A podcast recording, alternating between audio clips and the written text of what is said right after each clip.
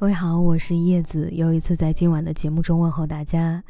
今天晚上想给大家分享的这个故事呢，和最近我们国家正在经历的这个武汉的肺炎，呃，是息息相关的一个故事啊。名字叫《劝劝你的家人，千万记得戴口罩》。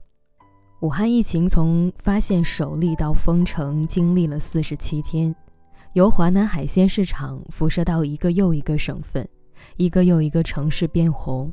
沦陷。截至一月二十三日十八时，全国确诊新型肺炎病例六百三十一例，死亡十七例。触目惊心的数字：八十三岁的钟南山院士披甲上阵，逆行奔赴武汉。没有人敢去影院，贺岁档电影纷纷下架。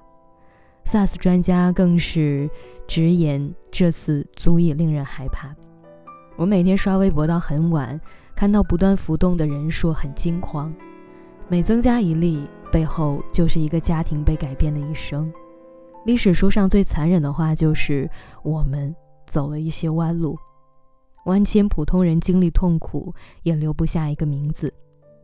这几天跟武汉的朋友聊天，了解到的是情况不太乐观，物价上涨，大家惊恐，口罩脱销，门诊爆满。她的爸爸妈妈发烧到三十九度，至今还在观察。她也在自我隔离，不敢住在男朋友家。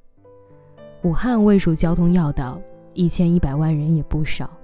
春运过后，亿万人口涌动，真的不知道这串数字会如何飙升。十七年前的那场非典，现在想起来还是会很紧张。短短六个月，中国内地确诊非典病例五千三百二十七例。死亡病例三百四十九例，整座城市被白口罩和消毒水笼罩着，防护服成了那段时期的底色。很多人哪怕是治疗过后，也有着非常严重的后遗症。这些死里逃生的幸存者，至今无法摆脱那场危机，留给自己身体的后遗症：股骨头坏死、双肩坏死、肺部纤维化等等。有一个经历过非典的阿姨说：“现在一走路稍微崴脚，脚掌就骨折了，一点跟都不能摔，一点重东西都不能提。”有本书名字叫《至此终年》，顾医生虽然活下来了，但是非典后遗症折磨他一辈子，耳朵听不见，痛得要死，最后离开了心爱的手术台。就如此惨痛的教训。人类也总是不好好的吸取教训，就哪怕现状如此，还有人接着卖野味，有人接着吃野味，都不是蠢了，是坏呀。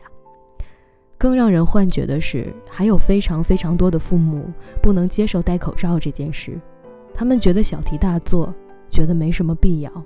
他们会说：“非典我都熬过来了，这种小事慌什么呢？”且不讨论非典是不是我们自己熬过来的，对待如此严重的疫情，每个人都应该有敬畏心的。微博上还有个女孩子，直接被自己的爸爸骂倒懵了。我也是深有感触，从省会城市的机场到市里的高铁，再到县城，戴口罩的比例在逐渐下降，到后面几乎看不到了，真的很糟糕，但是也很无力。就无论其他人是怎么想的、怎么做的，我希望你能够积极的去督促你身边的人戴上口罩，不仅仅是为了自己，也是为了别人，这真的非常重要。如果你要是身体不舒服、发热了，请记得及时就医，平时洗手消毒更是要养成习惯。其他的我就不说了，只希望你能够好好照顾自己。人类真的很脆弱呀。对世界上的一切都要保持敬畏之心，好好陪伴，好好去爱。希望我们都能健健康康的。这个春节，我想每一个中国人都应该一样吧。我们在家里心系着武汉，心系着一线的工作人员和那些感染到肺炎的患者。而我们这些普通人能够做的，就是尽量的尽自己最大的努力，不去给国家添麻烦。所以也希望电波另一端的你，在这段时间能够做到少出门、不聚会，出门的时候要记得戴口罩，回家的时候要记得先洗手。